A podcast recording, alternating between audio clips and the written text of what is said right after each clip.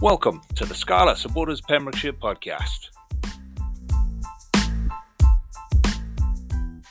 Okay, here we go again then with the Westerer is Besterer podcast. And joining me once again is the main man, Martin. How are you, Mart? I'm good, mate. I'm good. How are you doing yourself? Yeah, very good, very good. Have you have you got a funky name for yourself yet? No, I, have never been good with the uh, nicknames, so uh, I, I think I'm gonna I'm going to put my faith with you to figure one out. I, I, I think I'm going to regret it. but, uh, that's what I, am going to do. I asked my daughter, and she said "fat man and blobbing," which I thought was Dallas just too much for a middle-aged man to to, to go round and yeah, fat man and blobbing. Cheers for that, love. uh, which one are you? I, I didn't ask. I stopped the conversation there, and I went. I um, maybe I'll ask somebody else. So um, yeah, there we go. But um, so, did you make it to the game on Saturday? Yeah, I got there. And what did you? It was, uh, was a pretty exciting game, all in all, being in the stadium. I mean, mm. obviously, re- result didn't exactly go our way, but we weren't a million miles off, and it was it was again it was enjoyable. It was nice, yeah. just nice to be there. Hmm. I think that the thing for me was the attitude from the players was right, and you could kind of see where last season we would have completely folded. As soon as a couple of tries started going in, you just had that feel. You always had that feeling last season that you never knew whether it was going to be, you know, a seventy points to nil or whether we were going to compete for eighty minutes. And it just felt on Saturday that the boys competed for the full eighty and yeah. you know I think we're we're improving, but I say the result didn't. So on on my little list of things from from Saturday, I pretty much go referee, referee, referee, and then there were some good things. So was, was that the feeling inside the ground? What, what was the feeling about the referee inside the ground? Yeah, he um he didn't leave with many friends if he came with any at all. Hmm. But uh, no, there was obviously anyone watching the game, whether you're in the stadium at home, there, was a few decisions you, you, you can't quite wrap your head around, mm. even when you're listening back to what he's saying. Mm. Well, I mean, there's the obvious ones that we'll come to in a minute, but the the one for me was Ulster's first try, where the ball is kind of, uh, you know, they're attacking in uh, uh, the line, fair enough, and then the guy, um, the guy that scores, uh, he's kind of held up with the ball over the line, and Herring just comes in from the side, takes out the man beyond the ball with what looks like a shoulder. Just you know, the, the, the camera angle was the wrong side, but it looks like he comes flying in with a shoulder, takes out, I think it was Gareth Davies, but he just completely wipes out Gareth Davies. But Gareth Davies is beyond the player. So he there was no way he came in from the back of that that ruck, that or that mall. There's didn't no way. No, he didn't come through the gate. He didn't come from the back, and he took out the player beyond the ball, which resulted in a try. Now, you know that was that was first that, that was their first try, and you just had that, that you know that wasn't even reviewed. That wasn't even you know wasn't even looked at, and I just thought hang on a tick because I, I rewound it and replayed it and rewound it and replayed it and they were they kind of showed an angle from the other side but it was shown at full speed so you couldn't see where he kind of hit. He just kind of spun around. So for me it wasn't necessarily the referee on on saturday it was the tmo and the the tmo's job is to review these things and get them right. You know, that's that's you have one you don't need to be fit. You don't need to be you know in the game. You don't need to be watching a hundred different things and uh, you know that's that's the referee's job. Your, your job is to watch the video and make sure that you're supporting the ref. And i just thought it's it was it really let the game down because we'll talk about the other bits in, in a minute, but you just never felt like the Scarlets were getting a fair rub of that game. It just always felt that we were up against 16 players. And, you know, it's It's and uh, but I guess that's why I like the the attitude of the players. They stuck with it. You know, really Yeah, easy. well, It's, you obviously, the ref is always one that you've got to play yourselves. And like you said, it looked as though he's taking him in, you know, not through the gate and that. And yeah, it is the TMO's job to look at things like that, but it's also our players and then our captain's job to to get in the ref's ear to make him tell the TMO to have a look at it as well. Hmm. Well, Foxy, when he got to the third one, so there was there was that one, then there was Costelow, and then there was the debacle with a kick into the corner, and that's when Foxy starts going nuts. That's that is when he was giving it large in the referee's ear. Well, that was 10 minutes from the end of the game, or 10, 15 minutes from the end of the game, you know. And um, you know, I'm all in favor of knowing when the right time is to ask the question um, and things like that. But yeah, for me, it just must be very frustrating. If you're a coach sitting and looking at that video, you know, uh, when you talk about that Costelow getting carded, do you tell him to not jump for the ball? You know, the guy No, was. as, as far as I could, I could see it, it, I would have put that down as a rugby collision and definitely a penalty because obviously there was contact. Hmm. But he's running for the ball. He's he's made the jump early enough, and he's in a he's in a position to catch the ball. Yeah. So and, but he touched the ball with his right hand. You know, the, with his right hand. The the issue was that it, as his left hand is coming up to catch the ball, the play the the um, Irish player is in the way, so he couldn't get to that ball. So we, you know, for me, that's a like you said, that's a, a, a collision. Both competing for the ball. It's unfortunate that the Irish guys landed the way he did, but that wasn't, you know, Costelow's uh, um, it was because there was contact in the air, but it wasn't a penalty. It, it just that's the kind of decision that can ruin careers. You know, you know, yeah, the, the guy's fallen. He's fallen on his back and he's got an injury, but it's a contact sport. It's a collision sport. You know, we're, we're not playing snooker. This you you've got to have a little bit of you know players are going to get injured. And I just thought it was really harsh on Costa. And it did turn the game because they put two tries on the board while he was off the pitch. And he was actually, well, the whole game, other than the 10 minutes he was on the sidelines, he had a, a really good game, you know? yeah, well, he, he probably was the standout ten in Wales again. You know, he, he was last week. Mm. And same again this week. But like you said, with the yellow cards, they put 14 points past us in the first one. And the Mm. second yellow card, they put 10 points past us. So, you Mm. know, two yellow cards, 24 points. You know, if you're looking 15 v 15, we won that game 39 31. I, I I hadn't thought of that one before. Yeah, that's that's a good way of doing it. That is, yeah, when we were fifteen on. yeah, I just I just thought the referee ruined that game. He did. I, it was a really really good game to watch, but as a Scarlets fan coming off that that that pitch or coming out of that stadium, you must have just been sitting there going like, you know, what's what's the point in in training for the week when you're going to get penalized and yellow carded for stuff that just shouldn't be there. I mean, that that, that kick to the corner. How uh, you know there were two people underneath that ball. There was Corey Baldwin, and then there was a touch judge, and they're, they're both looking up. You can see them both clearly looking up, and straight away, touch judge goes out with the arm and says, "That's you know that's in Gone. goal. That's gone." Corey Baldwin it's a, it's an instant reaction. It's not a, a calculated reaction to try and persuade the referee.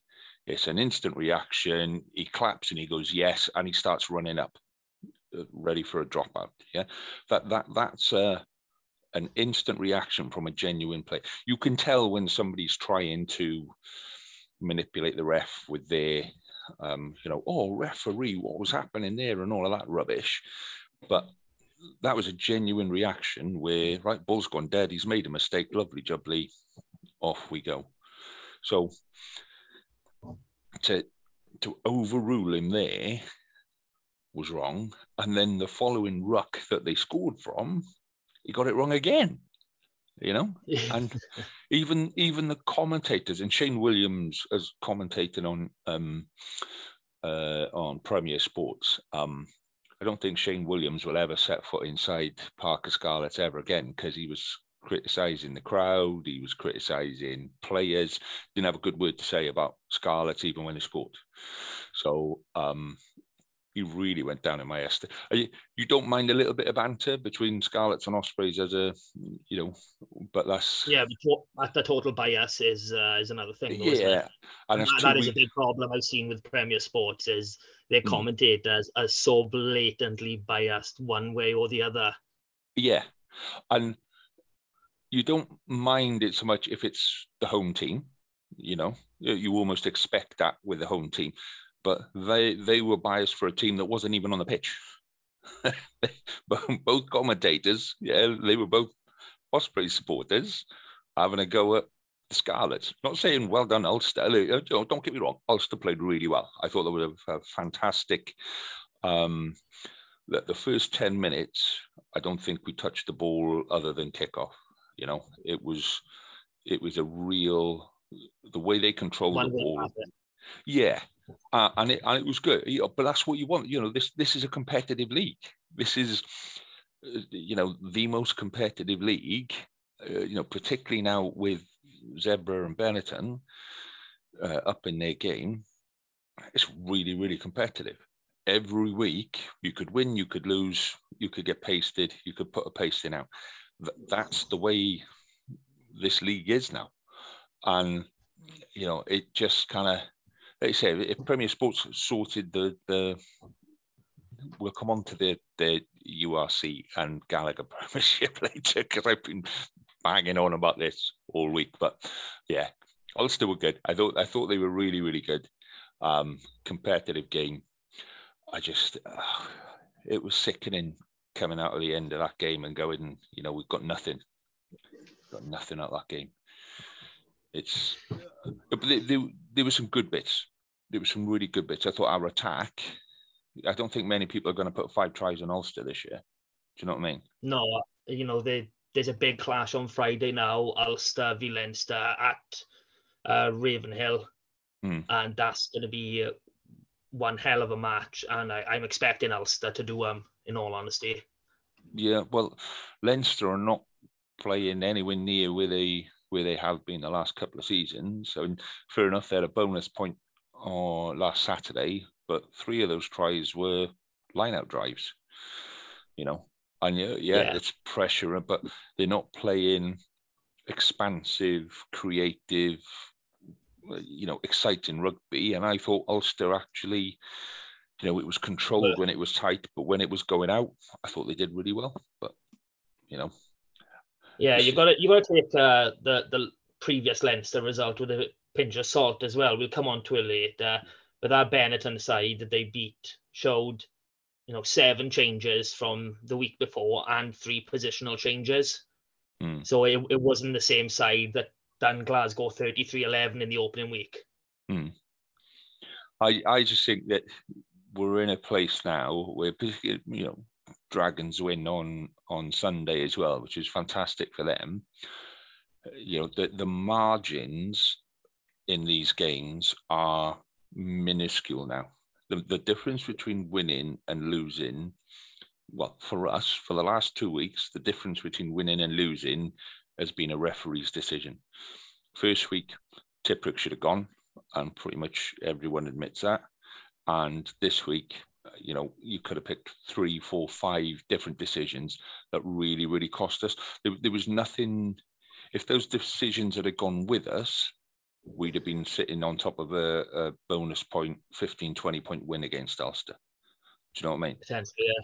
Yeah, and and that's how tight and competitive um, that game was. And you know, watched all games from last week. There, there's no, even the the big wins, they're not uh, blowouts. Yeah, you're not. It's those sides are competing, and there's one or two bits you know, with something like look at Ulster uh, tries, you know, it's maybe one missed tackle and bang, that's in. You know, our tries, one missed tackle, one person out of place, and we're in.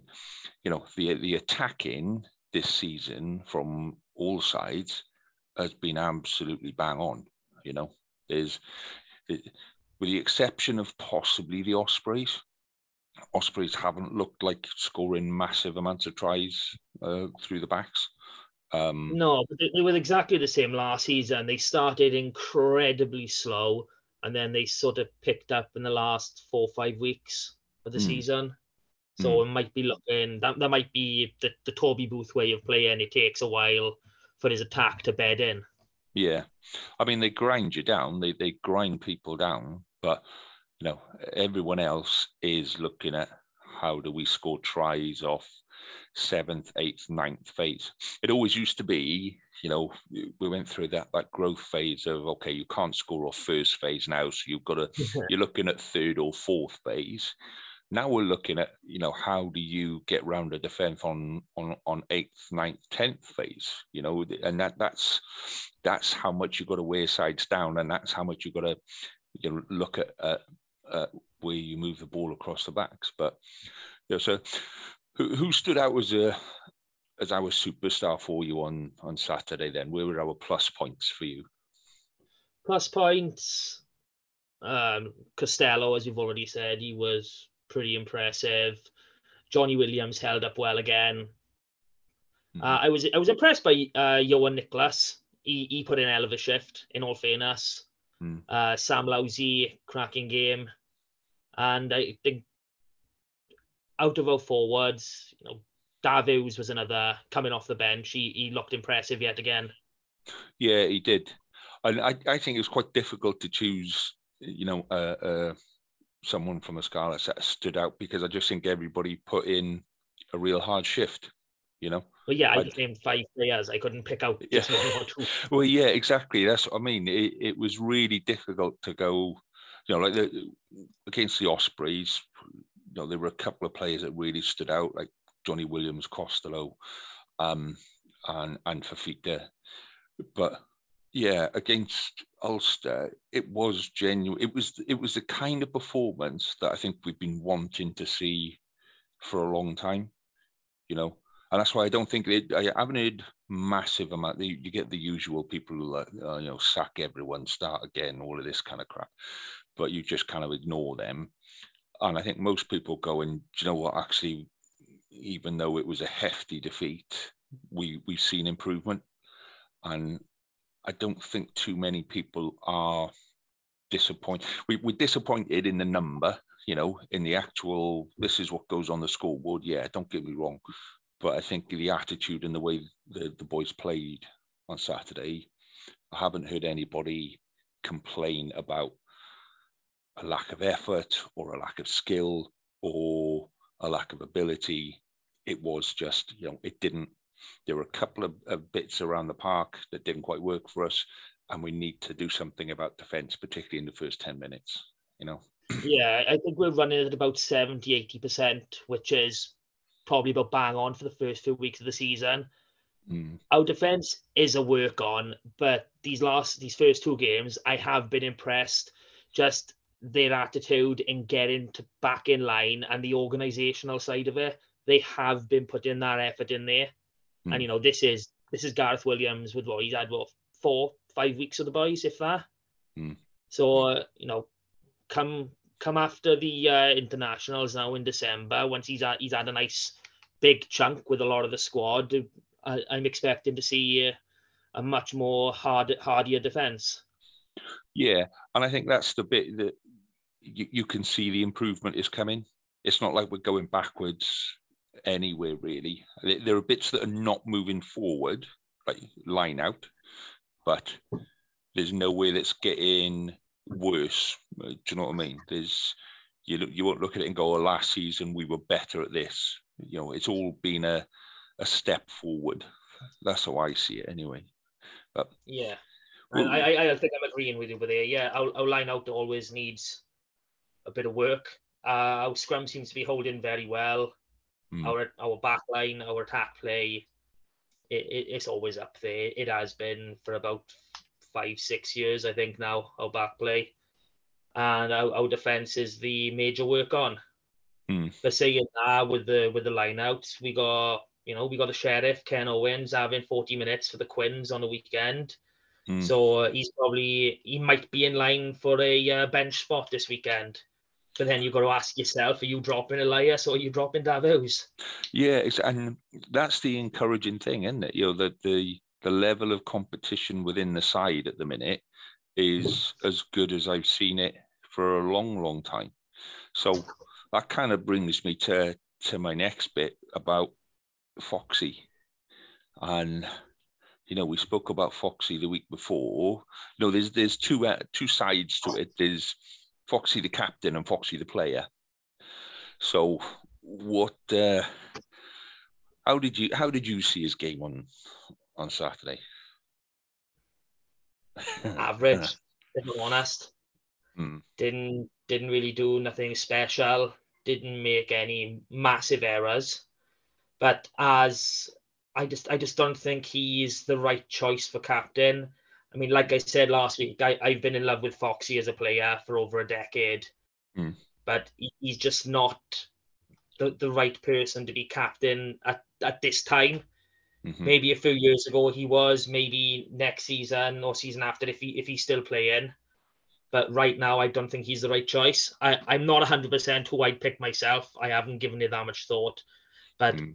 I just know it wouldn't be Foxy right now. Yeah, and I'm kind of in the same boat. It, it's, I, I guess, until somebody's put in a position where they've got a captain the side, it's hard to know how they captain the side, and you almost have to put your faith in in Dwayne and the coaching team because they're seeing them every day, they're working them with every day, and, and you know, and they they've got a better understanding. But yeah, for me, you know, he was he just fell off too many tackles, and that was always one of his strengths. You know, he was he was that oh, rock God, yeah. solid. You know, if anything at, at thirteen just wasn't getting through him, and now they are. And I, th- I think my, my gut feeling is he's being given every opportunity to show that he can get back into the Wales side. And I, I, I certainly wouldn't. I think 13 is the is the position because he's been there for so long. You know, he has been the rock steady, you know, number 13 for Wales for so long and for the Scarlets that we haven't developed anybody to take over from him.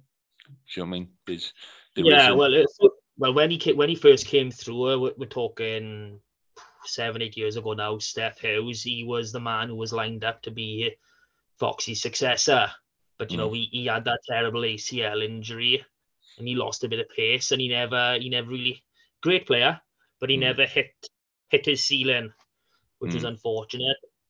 And now we've got two young prospects in Corey Baldwin and Joe Roberts. But obviously, Baldwin is being used on the wing because we're so low in numbers. And I think Roberts has picked up two pretty significant injuries in the last two, three years. And. I know he's out until at least Christmas. Yeah, and I think that's the the struggle now, isn't it? Is you know we have got, I think we've got quality all the way across the back line. You know, we've not seen Steff Evans so far this year. You know, and I don't know, I haven't seen him on the injury list. So No, no, he, he, he's all good. Um, I, I was lucky enough to be uh, in a hospitality on the weekend, and uh, he he was down the bottom, sat uh, sat a couple rows, pretty close to my wife. She was happy, and uh, he, he seems physically fine. He was doing obviously, you know, you have your, your 25 man squad that's there to do the proper warm up, make sure they are game ready if they need, you know, the extra two if they needed. And then there's another five to ten boys who are alongside with him making up numbers. And he's all he's he was there this week. He was there last week as well. So there's there's nothing wrong with him as far as I can see, or I've been been told. Yeah, so yeah, for me, you know, with Steff Evans on the wing and Corey Baldwin at thirteen, I just I think Benetton is. Uh, the, like I said before, there is no easy side to uh, you know mess around with your you know let's give some boys a run out sort of a thing that that that just doesn't exist anymore No, so I think Zebre is the only team you'd even consider doing that against, and that's probably only at home now. Yeah well uh, you know, they should have beaten Leinster the first week and they had a good crack at it the second week. So, um, yeah, I think at some point we, we just got to bite that, that bullet and go, you know, we need to give somebody else a run there. And that's no disrespect to, to Foxy. I think he's been, you know, heart and soul of, of the Scarlets for, you know, nearly 20 odd years or whatever it is. But yeah, it, it, it gets to a, you get to a, a point and you go, if you don't change him now, when I, I is it going to be too late? Do you know what I mean? And yeah.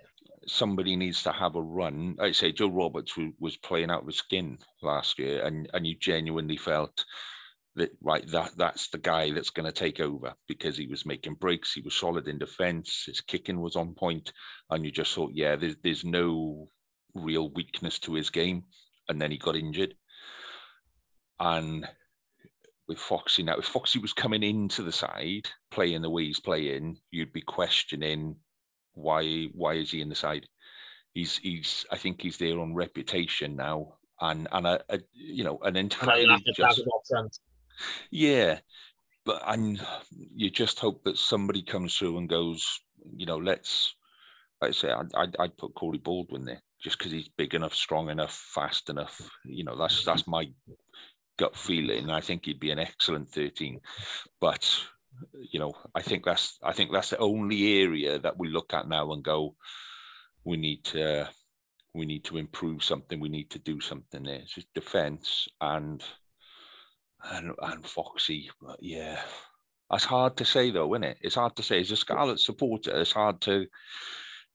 It's taken me probably two years to go. Oh, maybe he's not what he used to be at international level, but he's still an excellent club player.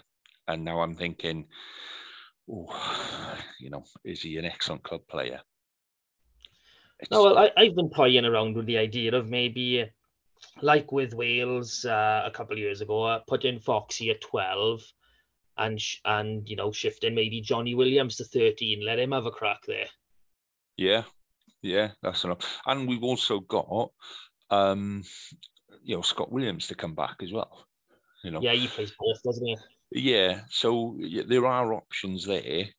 And I say, I just think we need to do something, uh, you know, just before it's too late, because I think you get to because it'll start to affect his confidence, and he'll start getting desperate, and he'll start he'll start getting yellow cards where he's trying to make tackles that aren't there, and he'll be, do you know what I mean? He'll he'll just get to that stage where you can feel the desperation that he just wants to to to do the right thing. So, yeah, that's my kind of. But the, the the bit that I, I I wrote in my notes was it's two games. It's not the end of the season. It's not the end of the world. It's it's we've had two games, two really really good games so far. Really really good games, and you know let's not go throwing everything out the pram straight away let's let's you know get to that stage where actually I don't know. We, we, I don't know where the cutoff is where you start panicking, but it's not after two games for me. No, I, I, I think it's well. There's not. It's never a time for panicking. Panicking is probably the wrong word to use. But I think if uh, it comes after the end of the Cardiff game, and we're still looking at those ourselves thinking, no, it's going to click, it's going to click. Mm. Then, then that's kind of the time to think, okay, you know, we, we need to change something here because something is certainly not working. Yeah. So I, I give them Benetton this weekend. It's the first away game, so I, I mean, I'm, I'm fully expecting a win, as mm. as I do every single week. yeah. But uh, know, this week, then we'll we'll have we got Cardiff coming down the park. Mm. And that's probably that's probably the time that if nothing's happening, like uh, you know, that's saying if he selects a, a similar 15 for the next two weeks, mm. that that'd probably be the time to think, you know, time to change things up. When do international players start getting pulled for autumn internationals? Uh, they're missing for the last game against Leinster. Right, so they'd be there for the Cardiff game, wouldn't they? Yeah, yeah, hundred percent for the Cardiff game. Yeah. Um, trying to have a think now how how far away we are. Because I know I know Leinster's something like the 30th or the 29th, something like that. Oh, sorry, yeah. 28th. I think first... that, that that weekend, the 28th, is uh, when we lose. We don't have any players, so we've still got, you know, Benetton, Cardiff, Zebre, and Connacht before we lose them. Yeah. So yeah, you definitely want to take something out of, of those. Realistically, you know, we should be yeah, we should be looking at bonus point wins on all of them. That's that's where we should be looking at. You know, if you ignore the first two games and you go, you know, we're, we're actually in good shape and we're we're we're in a, a really good position. I'd say we should be looking at bonus point wins. You know, Cardiff, you never know which What's Cardiff side is going to turn up. Yeah, it's and I know that's a frustration for Cardiff fans, and we're sitting there going like, "Yo, that was that was last season, mate. Try do it, or not last season, season before, wouldn't it? So try try do a whole season of not knowing what which of your teams is going to turn up, and whether you go home after 15 minutes or or, or wait until the, the final whistle. But yeah, that's that's where Cardiff are at the minute. But there we go. Yeah, well, the way, way I've been looking at the last couple of games is we, you know, the the Ospreys game ended on 78 minutes, so you know we took home, you know, all four points, and uh, the Ulster, the Ulster game ended on 73, so you know we came home with two bonus points. So yeah, I'm, I'm, that's what I'm looking at there. That's your fantasy league, is it? That's uh, Martin's fantasy league, and we, we go on how many minutes in each game we're going to play, with the final whistle is in each game. so let's have a chat about Benetton game then. How do we how do we see that game going? I think it's going to be a, a forward battle for the majority of it. They uh, the one player I think that they they miss most is uh, Monty Ioane because hmm. he was he's such a live wire whenever he plays, and I think without he, he's their X he, well he was their X factor player Hmm. Now, I, I haven't seen enough of them recently to really say if they've got another player of that type there. But I think, I, am I'm very happy that yeah, he's not playing it anymore. But I think what they've done is they've, they, it feels like there was almost an over reliance on him. Let's get the ball to him. Let's get him to do something. And where he's gone, it's now like, right, okay, there's 15 of us on the park. 15 of us need to work our nuts off and actually do something. So I I've been quite impressed with them. You know, you you've seen a gradual improvement in Benetton over the last couple of seasons, and every prediction of table finish that I've seen, nobody has Benetton down the bottom. You know, some some people are putting Benetton in top eight, um, which I think is a push. But I'm... yeah, I, have got that. I, I where I've done my little predictions, I've done them in blocks of fours, and I've got them in nine to twelve. Yeah, and I think that's where a lot of people see them finishing. Which, when you consider where they were three or four seasons ago, that's that's bloody good, you know. So I, yeah, I, in theory, we should be running them off the park, and it. I think it really does depend on squad rotation and who's available. You, you look at our injury list. Holy cow, man! I mean, uh, that's ridiculous. It's how many we got there now? So we've got a squad of 35 or 40. I think we've got a squad of 40. Depends if you where you class the academy uh, group. But over half of them are injured, you know, or nearly half yeah. of them are injured. That's just, I don't get it. No, get... we, we haven't had an update this week, so we're not entirely sure where exactly everybody is. Hmm. But even looking at the one given for the Ulster game, you're just reading it off and you're thinking, "Oh wow." You're thinking I'm getting a call at some point. I best I best dust off my boots because we're going to run out of players in the whole of West Wales if we carry on at this rate. yeah, basically, yeah. Yeah, it is. Uh, I haven't seen, but then I think all clubs are not all clubs, but most clubs have got a fairly hefty um, injury list at the minute, and you just got to question why. You know, as the, I don't think the game's increased in physicality or intensity uh, in, to a great extent. You know, it's it was always a hard game. It's always going to be a hard game. You know, so what's changing to put that many players on it, or are we just being too cautious? Are we saying, you know, these players two or three seasons ago may well have been given the green light to play, yeah, because we need them on the pitch, um, and are we now going actually player welfare is more important, which is fine, which is fair enough. You know, that's that's where it needs to be, but yeah, it's just yeah. I I, I think it's a combination of everything because. Uh, obviously players, as long as it's not uh, you know major injuries, you know concussion related, they can sign themselves fit against medical. Uh, oh, what's the word for it? Against okay. doctors' orders, essentially. Right. They okay. are capable. They are they are allowed to do that, but then it's at the club's discretion. Okay. And so it, that that is obviously an individual basis because I think it was uh, Evan Roos done it towards the back end of last season for Stormers because he wasn't meant to be playing in the uh, quarter, the you know the uh, URC playoffs, but right, he, okay. he signed himself, he signed himself back in saying, "Look, I want to play. I I I t- understand the risks, and it's totally on me." So I I honestly think that uh, the, the the training methods are playing a part in it. The mm. intensity of them when your body is, you know, working at that sort of high intensity for a couple of periods a week, is making you a little bit more susceptible mm. when you're coming back down, if you know what I mean. But so then, that, is it as well? You know, with this, you know, you picked this up before about the um, how much contact time you're allowed to do outside of game time.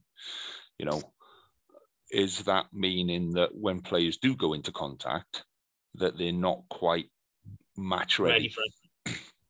you know? Yeah, there's obviously there's that side of it, and all we can really do is go with the medical professionals, which obviously it, it, you, you've got to go with the evidence that you physically see it. But at the same time, you've got to take into account all basically the entire history of playing rugby.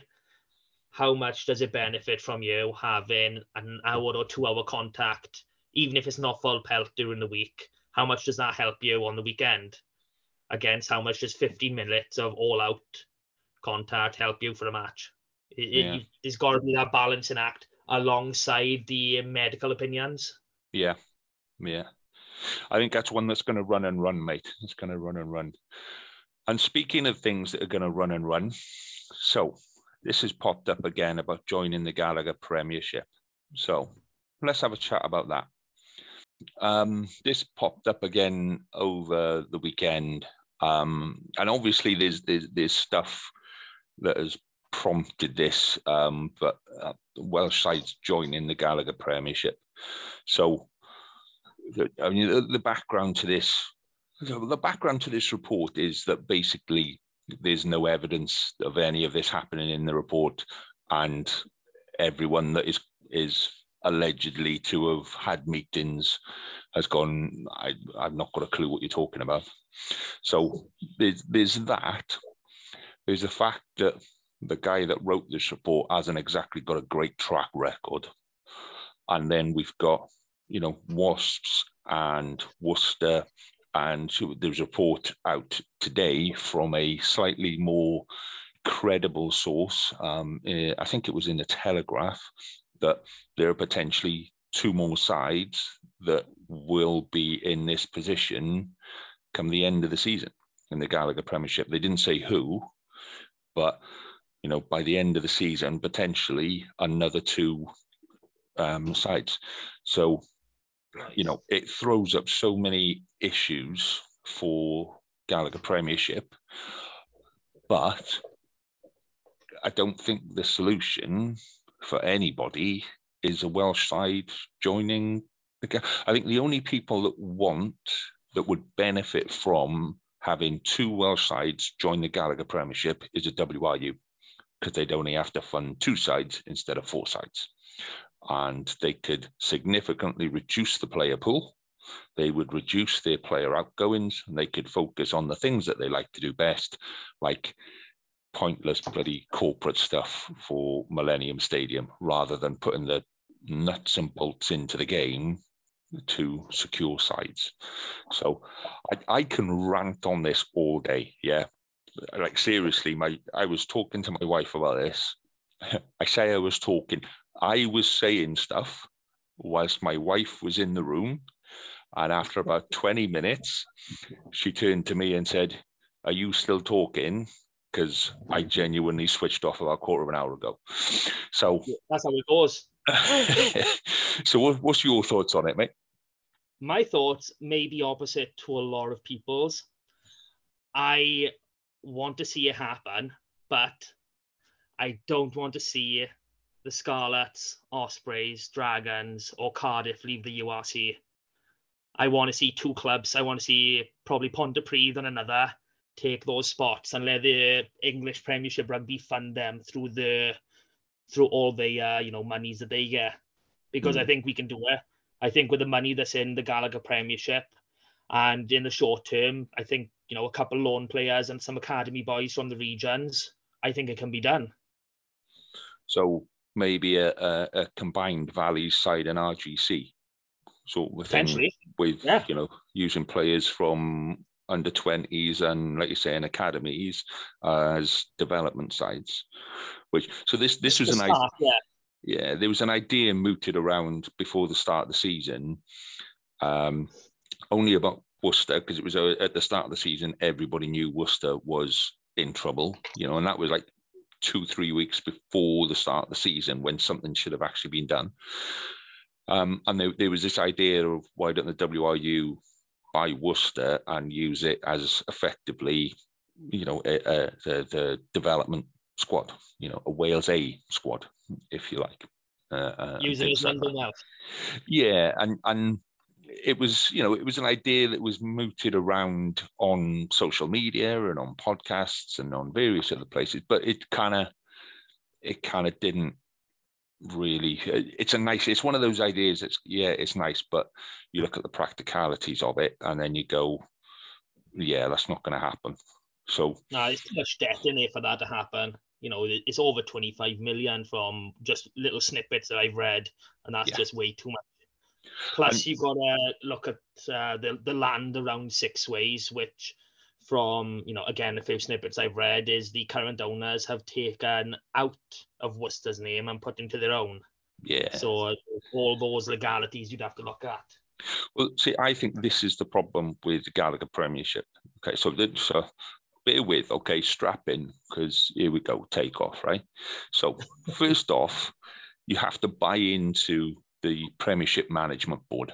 Okay, I can't remember what it's actually called, but it's you have to buy into that. So right now on on Worcester's um, balance sheet will be X amount of shares in the um, the management board.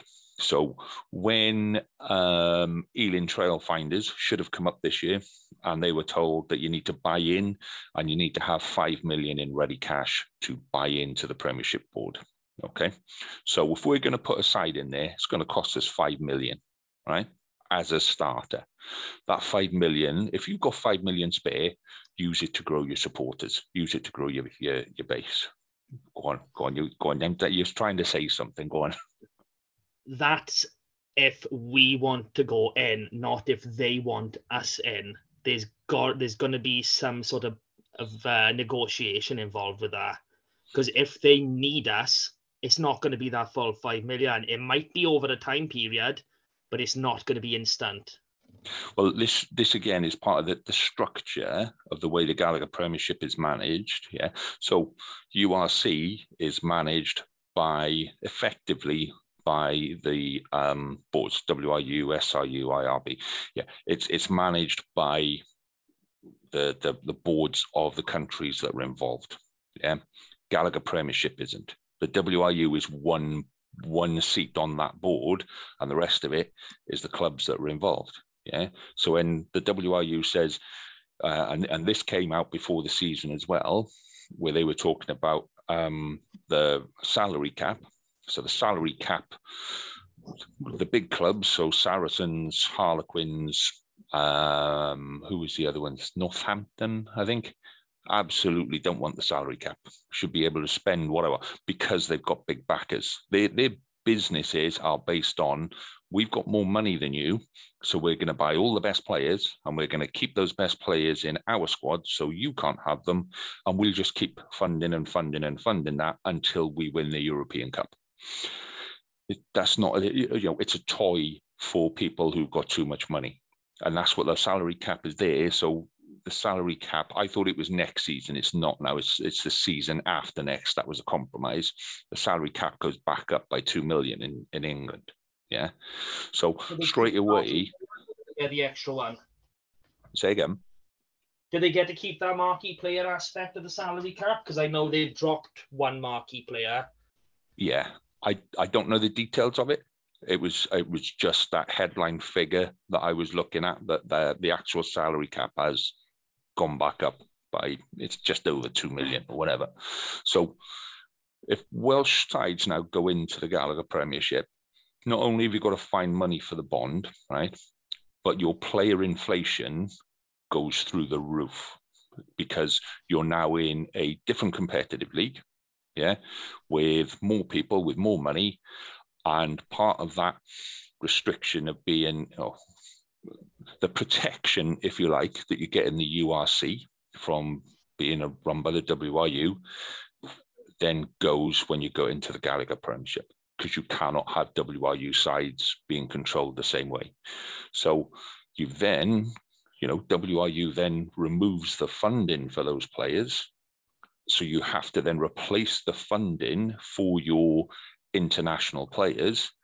And you then have to compete with sides that are being bankrolled by millionaires. Unless we can find a millionaire to come in and go, oh, yeah, I fancy a bit of a play with the Scarlets. Here we go. Here's, here's 25 million. Off you go. That's not going to happen, you know? So the, we have to think about it in the terms of actually what's best for the club in the long run. You know, what's best for the Scarlets in the long run. Joining, you know, the, the, the bit that people keep throwing back is, oh, wouldn't it be great to have Bath come down and and Exeter come down? Actually, no. Oh, so somebody said to me the other day, last time Bath came to Stradey Park, the place was absolutely bouncing. Stradey Park was just about 10,000 capacity. Yeah. Parc y Scarlets is 14.8, so nearly 25% larger than Stradey. Yeah. Yeah, and, plus you can have, I think it's about an extra thousand they can fit in with uh, temporary seating and stuff as well. Yeah. So you look at that and you go, right, okay, so, okay, the, the Park Scarlets may not be full for every game at the minute, but we're still pretty much, you know, at a better level than where we played Bath at, at, at Stradey. And the reason that more people wanted to go and see Bath at Stradey Park was because it was a special game. It's it was the equivalent of the European Cup now. Yeah. Now you've been there for European Cup matches. I've been there for European Cup matches. That place is absolutely on fire for for European Cups. Yeah. And even the European Cups where you know that we're we're not really you know it's uh, you're praying for a downpour and a dodgy ref and uh, you know and a, and a little bit of luck and we might get away with it. Even on those nights you know the, the place is bouncing. And that's what has replaced those games against bath and uh, you know bristol. Games against when we used to play games against bristol Bristol weren't the side they are now. They were crack games, you know. So I think people have got the, these kind of rose tinted glasses about how it used to be because they, you know, yeah, they were good games. They were enjoyable games. They'd usually play at Christmas and at Easter, but they were special one offs. And that's why people went to attend them. If that's every week, it's, it's, it's not going to replace what you'd lose with the URC. Yeah what you what you lose with the URC. This see, this is what I'm telling you. What my wife switches off. so what you lose. Well, I'm not dropping tonight. Uh, yeah, it's just like I'm going. Like I'm. I'm really aware of how much I'm talking because it's usually at this bit. My somebody will go, ah, Lee, shut it, man. okay, you know. Um, we need so, to get a sign to put that time time to shut up. yeah, but um I think the key bit for me, and this is something that, that, that I said in pre-season, that this is something to talk about. URC viewing figures last year, okay, 34 million. Yeah. Gallagher Premiership viewing figures last year, 14 million. Yeah, it's twice the size. The URC, when you put together people in the ground and people on television, twice the size. Now, this is that's that last year was the first season that we saw that coming in with South African sides and things like this. Yeah, this season we've now got the um, distribution in um, America as well. Yeah, so we're now going to go up from that again. You're starting to see some really big international companies coming in as sponsors. Yeah, you want to know why Sale has lost all its South African players because they've gone home. Why have they gone home? Because South African sides can now compete. South African sides can now compete with the salaries from from those English sides. Yeah, you look at how many players in England are now leaving to go to France, South Africa, America, Japan. You know, when they set up the the, the Gallagher Premiership, the idea was this is going to be the best league in the world. Everybody will come to us. Yeah, and everyone else has gone, actually, we can do this better. You know, when America gets its shit together, oh my God, they're going to, you know, just on television viewing, they are going to rip the rest of the world apart. They may not do it in a World Cup and on a, on the world stage, but in terms of can they produce something on television that people will want to watch? Absolutely. So you've got all these things that people talk, you know, the Gallagher Premiership is just a marketing exercise. That's all it is. It's a marketing exercise with big people running big clubs that want to suck the money from smaller clubs. And if we went into the Gallagher Premiership, all we would be doing is finding a way to funnel our money into those big clubs and make those big clubs bigger and better and more well they're not profitable they need multimillionaires to make them viable so for me you know, if we if uh, just go back to that five million bond, if you've got five million to go and invest uh, into buying into the Gallagher Premiership, take that five million and invest that in marketing the game in Wales and and doing something to get people to the ground. If if if Parc y Scarlets was full every week, yeah, like it is in in Leinster and Ulster, if that ground was full every week just with home support, Gallagher Premiership wouldn't even be an option. It wouldn't be, you know what, we need a bigger ground or we need, you know, it would be a completely different way of looking at it. So if we're going to go and spend money on the game, that's where we need to spend money. Marketing that game, growing the, the, the player base at grassroots level, you know, and particularly the, the bit in between grassroots and, and senior level, which for me is colleges, that's where we need to be spending the money. I think once the the the um, the effect of the the South African sides and the effect of the American deal come through, we'll start to go, okay, yeah, we have got money. And the danger is if we spend that all on players instead of developing players and developing a, a fan base. Yeah. If we if we're going to spend it on anything in Wales, we need to spend it on something that's going to benefit Welsh players and Welsh supporters and not on a vanity project in in England. And you know, some somebody said to me the other day on Twitter, avoid Twitter. Oh my God, avoid Twitter. Just put, put one put one tweet out, switch it off, put it in your pocket, don't go back. Um, so oh, think about all the retail sales that we'll get. Think about the club shop when we're when we're playing against Bath. Oh, well, what, somebody from Bath is going to come down and buy a Scarlet shirt because they're playing against her. How does that work? Can I just say that person obviously hasn't been to the Scarlet's Club shop in the last few weeks. There is literally the home kit, the away kit, the third kit, and a couple That's of it. other things scattered. There's no, there's no, there's no ten pound and under. You know, little key rings, little things. Yeah, you know, yeah. for the kids. No blankets, no scarves. Is it is bare there other than the kits. And, and you know, is... a lot of people don't tend to buy the kits at this point in the season. They wait they wait till around Easter time where they knock 10, yeah. 20 quid off there. Or Christmas presents, isn't it? Yeah. Yeah, well, and... there is nothing for Christmas presents. There's, there's no like mugs with and coasters with Scarlet Sun. There's no pajamas. Yeah. Nothing like that at all. But this goes back into the the marketing of the game. You know, URC are not marketing themselves in Wales. WRU Scarlets are not marketing themselves around here. Do you know what I mean? There's there's yeah. massive, massive potential. We should be filling that stadium every single week. And this this Gallagher Premiership thing shouldn't even be a conversation, but we need to put people in place within the Scarlets, within the URC, within the WRU that will go actually investing in the lower end of the game takes a bit longer to get you know the the through flow but you invest in the in the the core of the game the base of the game and then you can build things on top.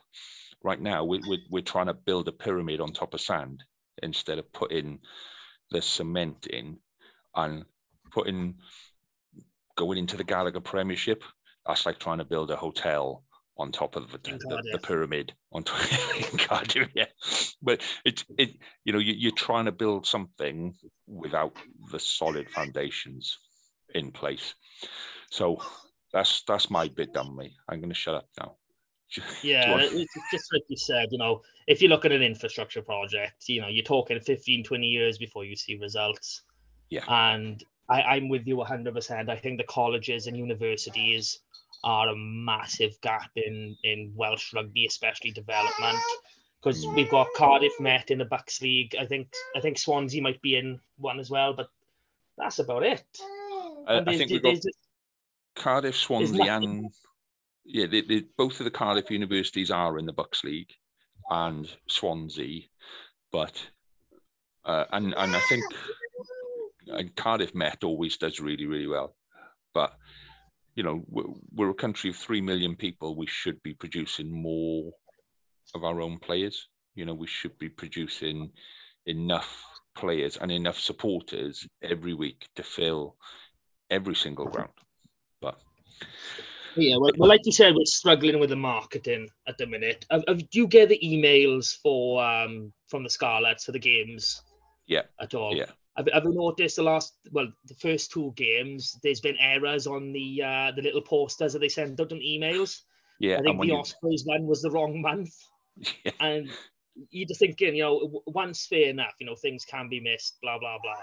Hmm. But, you know, two weeks on a bounce, you know, someone's not yeah. looking at what they're doing. And also, when you go through to, um, so I tried to book a ticket off the link, didn't work. Oh. And then you you try to reset your passwords and we'll send you a, a link. That's not working. So right then i've got to create a new email in order to buy a ticket. Uh, oh, and you know i'm doing it at seven eight o'clock at night. Ticket office is open till five. And you know i've got no problem with the ticket office. It's got to close at some point. But if you're going to close at five give me another way of purchasing it between five and eight o'clock the next morning that actually works. So the, these are yeah, these are the, the, the unsociable hours aspect of hmm. you know buying a ticket because you know I, I know nine to five isn't a major major thing anymore, but it is still the majority of people. You need to have those either a couple hours earlier hmm. or a couple hours after to give people the options of physically phoning up and saying, "Look, I can't buy a bloody ticket online. Can you sort it for me?" Yeah, or just get the you know the move towards buying stuff online now. Yeah, I do pretty much all my shopping. Or I buy my tickets online. I'll buy my shirts online. I'll buy all all the get the bloody thing to work, and that's how you solve the problem with Welsh rugby. That's where you invest the money, not by going on to some fantasy kind of this is what it was like in the 1980s when we were amazing, it, it's not going to work. So anyway, I'm going to shut up now. Right, let's let's let's move on. Let's let's move on to local rugby, mate. Let's move on to local Yay. rugby.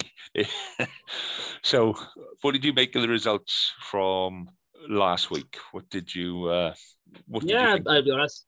It was it was decent enough week. You mm-hmm. know, uh, Narberth, win away in Bedwas, much better. You know, a win down there this season, better than last year. You know, we can see progress growing. Mm. Crymych, Crymych are doing awesome. I think they're on uh, a three-match win streak now. Is it? Yeah, they haven't gonna- lost this year. Yeah, Yeah.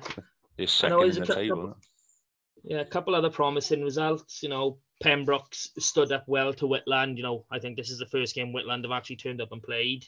Hmm Aberystwyth, you know, we're, we're unlucky. Uh, Fishguard Tenby was uh, apparently a pretty cracking game from what I've heard.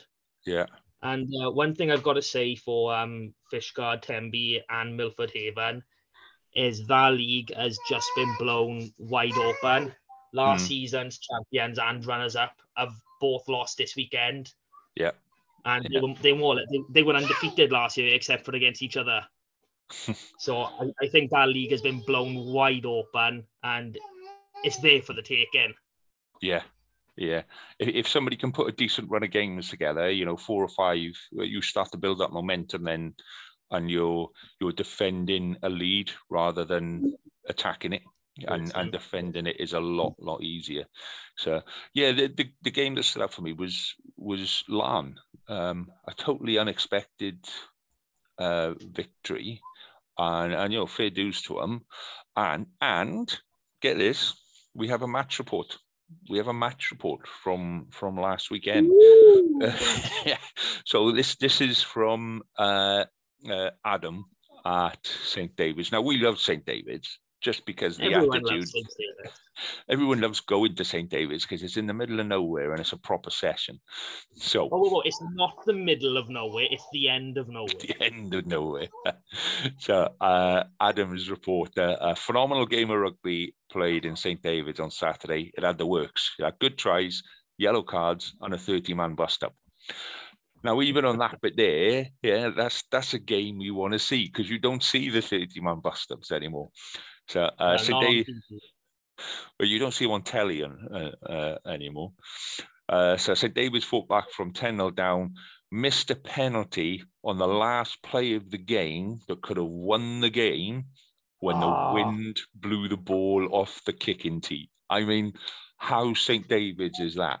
It's the, the wind blowing the tee off. But um, so there were tries from uh, Nathan Foster.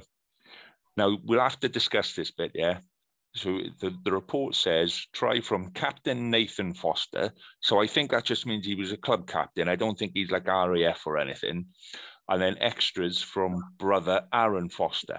Now I don't think I, you know, I, I don't think he's a monk. I just think that's a relationship thing. But um, man of the match. You're reading too much into this, but what's, what, what's, uh, man of the match was centre Ben Joyce. Uh, I say fair dues. Cardigan put in a cracking performance. It was an outstanding game, you know, which is great. So a big thank you to Adam for that because that's that's just what we want. Is, is we want the whole purpose of what we're doing is try to engage with local clubs and and really, you know, when we were talking about marketing just now, is to give another avenue for local clubs to talk about their game and tell us who did well and who didn't, and you know, let's we're see some. Broadcast up to the world. Yeah, I wouldn't, I wouldn't go. Well, we have got, you know, so you've got all the the the, the uh, stats and all of that. Somebody in America listened to us last week. No way. Yeah, and somebody in France, and I don't even speak French. So Did the uh, yeah, understand us, or was he just trying to, you know, get his kid to sleep? I haven't got a clue. But yeah, somebody in America and somebody in France. So yeah, crack on, boys. That's that's the way to go. But yeah, so I I thought there was a lot of good stuff going out last week. So before we have a look at at the games for this weekend, yeah, there's one result from last week. So I, I keep forgetting to put this in because it's midweek, and it's the college game. So Yeah. where we were talking about, you know, to how to invest in your mm-hmm. local sides and this, that, and the other. So Pembrokeshire College. We, we we've spoken to Alid at Pembrokeshire College, and we know the work that needs to be done, and we know the work that is going on there. And and Alid's an absolute cracking guy to have. If he's if you're going to put some effort in, Alid's the guy that you want there, yeah. But to put it into perspective, yeah. So they went away to uh, Cardiff and Vale, Cavac, which, if any of you know um, Cardiff city centre, if you come out of the train station and you walk across the train station car park and you get to like the British Gas building, there's that set of traffic lights there. And instead of walking to the left, which is where the bus for the park and ride is, if you cross the road and walk about two minutes down that road, you get to Cavac. So it's when you say it's centre of Cardiff, it is literally centre of Cardiff. And it's all mod cons. It's an indoor training facility, an indoor and an outdoor training pitch. So they've got two pitches, both recently laid. They're all floodlit. They've got two different gyms, and these are high-end gyms. The entire so if you're in the college rugby setup, their day is based around rugby. So when you fit in training, when you do your weights, all of this kind of stuff, you get you then get your education section as well, all enclosed in there. And we're talking about, you know, international players are developing uh, are involved in that setup. You know, this isn't this isn't something that you just throw together. It takes a lot of investment over a long time. And I'm not surprised that our boys are getting the Tonkin up there. We haven't even got no. You know, no if you look in the college leagues, they, they, there's only three sides that ever have a chance of winning, and that's always Coleg y Cymoedd, Coleg Sir and Cardiff and Vale. Yeah. You know that it doesn't matter how many games, where they're going. It's going to be one of those three that's going to come on top, out on top at the end of the season. We yeah. all know that. And it's because they've got that level of investment put in them. And, and this is where I go back to we were talking about Gallagher Premiership and that missing bit in the middle. When when you do go and look at colleges in England, and I've looked at a couple, you know, that standard is pretty much across all of them. You know, that is the standard. And I think that's where we're missing. So if you are one of the college boys listening, you know, don't don't take last week as, you know, that that score isn't reflecting the effort that you're putting in, and it will get better. It will. It takes a bit of effort. It takes a bit of work, and you just got to find a different way of doing it. But hopefully, fingers crossed, we can find a way of getting the investment into Pembrokeshire College that is needed to bring it up to a decent standard. So yeah, it, it would be nice if if all the boys in uh, you know the Scarlets Academy were based in Pembrokeshire would go to that college but uh, you know, I, I think you might know one who, who has who's decided not to go there. Yeah, well, you know, my boy is in Hartpury. Um, I know most of the boys that were in Pembrokeshire College from Scarlets Academy and now in Coleg Sir Gar. Um, they tried to get my boy to go to Coleg Sir Gar. They tried to get him to go to Llandovery, and they just didn't suit him. So, uh, but uh, and here's the key bit: it, you know, what didn't suit him with Coleg y Gar was the traveling. You know, it was from where we are, it's still an hour back and forth each day. You know, an hour there, an hour back, and then doing your training. Um, and we said, well, you know, what about accommodation on site? He said, oh, no, we haven't got any. All of the English colleges have got accommodation on site.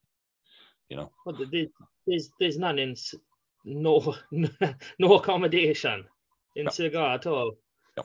Christ, I, and that's where they're missing the. You know, if you're North Wales, your only option is go to to somewhere in North Wales. Yeah, Are you looking at is it Sedra, Sedra, whatever, however it's pronounced? That's I think that's the closest one up here.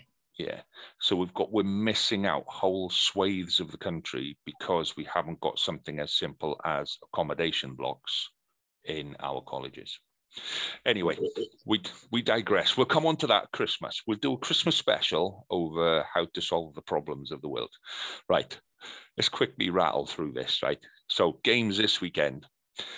Narberth away in Neath. Big, big game. Big game again. Huge I, I game. Like Huge.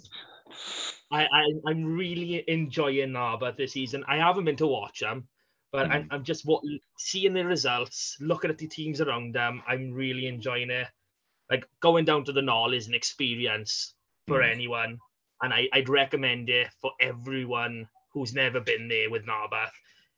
Phone the club, get a ba- supporters bus, and get down there because it's going to be awesome. I mean, Neath uh, have, have got the same record as as Narberth going into this game. They've won two and they've lost one even, even though I am, I am expecting Neath to to come out on top at the end, it's go- it's going to be a cracker. I I am really, and you know by the end, not not the end of this week, but uh, two weeks time is uh, cup time for the championship, Mm. and uh, Narberth have got Pontypool, so uh, I think in the opening six weeks they've they'll be playing the big the three big from their league.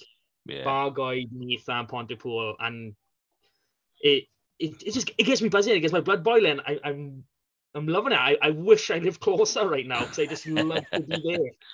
Well, um, there there is something on the Narberth Facebook page about there's um, uh, a hospitality uh, package available to uh, for Neath for the Neath game where you can go before and there's a um, a meal and hosted by Lyn Jones as well. So worth having a look at their their Facebook page uh, and and doing that. I, I'm with you, mate. I'd love to see Narberth take them. I really, really would. The weather is due to be horrendous on Friday and a little bit iffy on Saturday, so that might kind of even things up a little. But I just, I think Neath will be too strong, but this would really give Narberth a good idea of where they are in terms of, you know, where are they going to be at the end of the season. So yeah, Yeah. If I if I can put it into a bit of context, Narberth beat Bedwas 27-26 this weekend. Neath beat them the week before 37-7. hmm. So it, you you've know, got to bring it down there- now, there- man. there is still a gap. It's- there- there Yeah. is still a gap there, yeah, but I, I I think it's closing. yeah, I think so and- too. I, I I'm really hopeful. Yeah, I'd love to see that. Aberystwyth at home to go sign on. What's your thoughts? Um, I mean, I'm thinking, I'm thinking Aberystwyth. Just uh, they, they were really Yeah. unlucky against Newcastle Emlyn, single score game. And it was So Newcastle I- Emlyn, wasn't it? You know, they, it's always an iffy game against Newcastle Emlyn, Yeah. regardless. Uh, I, I'm hoping the travelling again up to Aberystwyth is going to be in their favour. Yeah, So yeah, yeah. I've gone Aberystwyth as well on that, um, and then I've gone Crymych to beat Felinfoel at home. yeah, I'm the same. Yeah, Bang on Cloniff, they're going for the title. yeah, I reckon so. Uh, Yeah, smash players when they come up against them. When We're sorted. um, another tough game for Pembroke away in Schleswig Wanderers. I think every game's a tough game for Pembroke this season, but away to Schleswig Wanderers, uh, I've gone Schleswig on that one. I don't want to, but I think yeah, Yeah, I, I'm, I'm exactly the same. You know, Pem, they, un- unfortunately, Pembroke haven't picked up a, a win at all so Hmm. far this season. And Wanderers, the, the ground is literally a stone's throw from my house. So I'm hoping I'm going to be able to steal over. I might be able to do my own match report. I, I, I'm not going to say 100% I'm, I'm going to do it, but yeah, I, I'm hoping Fingers I crossed. can. cool, cool. Uh, Whitland are at home to Llangennech. I'm, I'm, I'm going Llangennech. Yeah, me too. It's Just haven't strong. seen enough. haven't seen enough from Whitland this season. No. Uh, moving down into Division Two, then Whitland away to Nantgaredig. So Milford, um, Pontyberem couldn't raise a side last week, so No. you know they're still fresh. Nantgaredig have been playing well the last couple of seasons. Uh, what's your thoughts? I'm I'm I'm going Nantgaredig. As much as I'd like to say Milford Ave, and again they haven't picked up a win yet, and they, they're going away. I against a team that's performing reasonably well. Yeah, yeah, me too. I got the same. Uh, Fishguard away to Pontyberem. If there's a side, I'm going with Fishguard. Yeah, I, I think they're on a bit of a roll. Had another try again uh, last weekend, leaving it late uh, last last couple of minutes in the game to beat uh, Tenby, I think. Really? But I think so. I think that was the report. why, why isn't Shusha giving us a match report? You know, Because he, he, he's the best friends, you know. He's, he's a lightweight and he's still recovering, but this time of the week. um, uh, Tenby away to Loughor. Are away, are they? I've got Tenby as away to Loughor. Have I got it the wrong way around? I've got Tenby home. I don't know which one of us is right. Oh, crikey. Okay, Tenby are playing Loughor. who who you Well, going? well, it, it, it depends. If if it's on the dark side, I, I think it's going to be uh, a bit of a struggle. But if it's at home, Tenby, hundred percent. Mm, yeah, I got some stories from playing Loughor away, and none of them are nice. But No, I, I got a story. I got a story from less than two years ago of, of my boys under seventeen playing there, and it's not nice. Yeah. Hmm. Okay, so Division Three, Cardigan at home to Laugharne. Again, I, I'd like to say Cardigan, but you know, back of a good win for Laugharne, and Mm. uh, you know, it, it's it's got to be Laugharne. Yeah, I've gone Larne as well. And Cardigan used to be such a strong side, like so many of the, the, the, the sides in West Wales. You know, they used to be one of the big main sides, you know, like like Whitland, you know, Cardigan always used to be, you know, bang up there. So yeah, looking at it and, and I've gone the same man. I've gone Laugharne and I'm thinking, you know, when I I remember growing up and just thinking Cardigan were, you know, unbeatable. But there we go. That's that's life. Uh, Haverfordwest at home to Aberaeron. That's going to be a toughie. Uh, This one. Yeah, I, I'm I'm pulling for Haverfordwest. I really am. They just Hmm. again. I, I know we haven't been going to these games, but just looking at the results, they don't seem to be the same side from last season. Yeah, but then Aberaeron have started the season well. Um, but I, I think that's going to be a bit of a humdinger of a match. I think that's going to be a belter that one. But I've gone Oh, for Hartford West. Yeah. Uh, Neyland away to Lampeter. I think the key bit there is away. It's in Lampeter, Yeah. but I, I, I've gone for Neyland. But again, Ooh, I'm going Lampard. yeah, it's it's such a a long journey, and it's a difficult pitch to play on. I don't know why. It's a lovely pitch. It's lovely and flat, but it just seems to be one of those places that you just always struggle. I've gone for Neyland, but yeah, on reflection, it probably. uh, No, no, no, you've gone for Neyland. Yeah, I'm gonna stick. I'm gonna stick with Neyland, but I think that I might be wrong. Yeah, we've been more, we've been more or less picking the exact same team all the way. There needs to be one match. With, Yeah, there needs to be something, doesn't there? Okay, Llangwm uh, at home against Tregaron. I'm a, I'm an optimist, Llangwm. yeah, me too. I just, I, you know, full respect to Llangwm for getting the side out. I know it was a bit of a kicking against the Quins, but let's say I got so much respect for Llangwm just actually being able to produce a side and and compete at any level. So yeah, fingers crossed, uh, a home win against Tregaron. Uh, St David's away in Llanabella. Hey, they drew this weekend. Yeah, When we go up, let's go for a win. St. David's. Yeah, I, I've gone the same. I just think that that bit of uh, uh, you know, we're coming off a game that you know you should have won. You know, training this week will be a bit bouncy. It'll be it'll be interesting. So yeah, fingers crossed St David's to to win there as well. And then last game then is St Clears at home against Pembroke Dock Quins.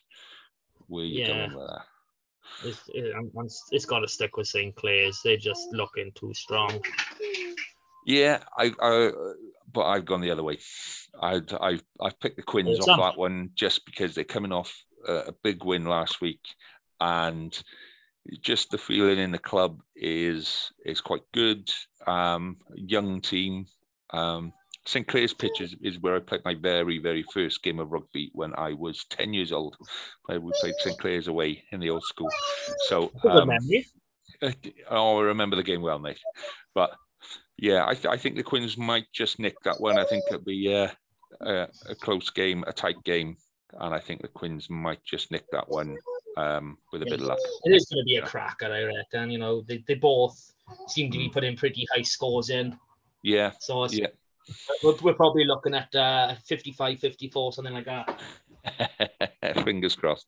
Fingers crossed. So yeah, that's our that's our wrap up on of the, the weekend ahead. And so if anybody does fancy doing a game report, a match report, I know a couple of been, people have been in touch and said, yeah, I'd love to do one, this, that, and the other. Um, you can either do it off our Facebook page or you can leave us a message on our podcast page, which is Anchor dot fm and then something after that which i'll i'll post later. Um, it'll be on our facebook page which is scarlet supporters pembrokeshire. So lots of ways of getting in touch. Um, and and guys please do you know, keep sending us in your match reports. We love reading your match reports. It, nothing beats a fan's view of the game, and that's what this is. It's a fan's view of the game. You know, we're not professionals. We're not, um, you know. Well, speak for yourself. we we you know we're not radio DJs. We're not uh, retired uh, international players. We're fans, same yeah. as everybody else, and uh, we want to hear your voices, guys. So yeah, please do. Doesn't just have to be match reports. If you've got a question, if you've got a comment, just just send anything in. We'll we'll play anything or, within or, reason. Yeah, I said that then, but I tried that um uh last week and um it crashed the whole thing. This whole there's meant to be a, a voice thing where somebody can leave a, a voice comment and I tried that last week and it crashed the whole thing. So I need to work out what that is. I got a way around it. If somebody wants to send us in a voice message, I just record it onto my phone and then play my phone back yeah. over the thing. But yeah, please do, guys, send us in your your match reports because let's say nothing beats a, uh, a spectator's view of the game, a proper fan's view of the game, and nothing beats a fan's view of the game from the clubhouse at about nine o'clock after you've had a shed full. That's that's that's the one I'm waiting for. I'm waiting for somebody to send that one in because that's going to be hilarious. But there we go, mate. There we go. Right, we're done for another week, Mark. We're done for another week. Fingers crossed we can uh, we can have a bit more of a positive conversation about the Scarlets next week, and we'll have a good run through everything else. And uh, yeah, I'll see you then, mate. Yeah. same old, same old. Cool. Let's, let's hope I can make it on the first attempt next week. I'll catch you next week. It's well bad.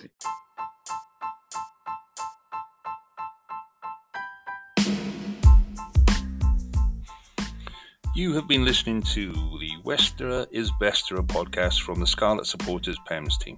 You can follow us on Twitter on Scarlet PEMS, find us on Facebook with Scarlet Supporters Pembrokeshire, or email us on scarletspems at gmail.com. And remember, West is best, but Westerer is Besterer. Cheers.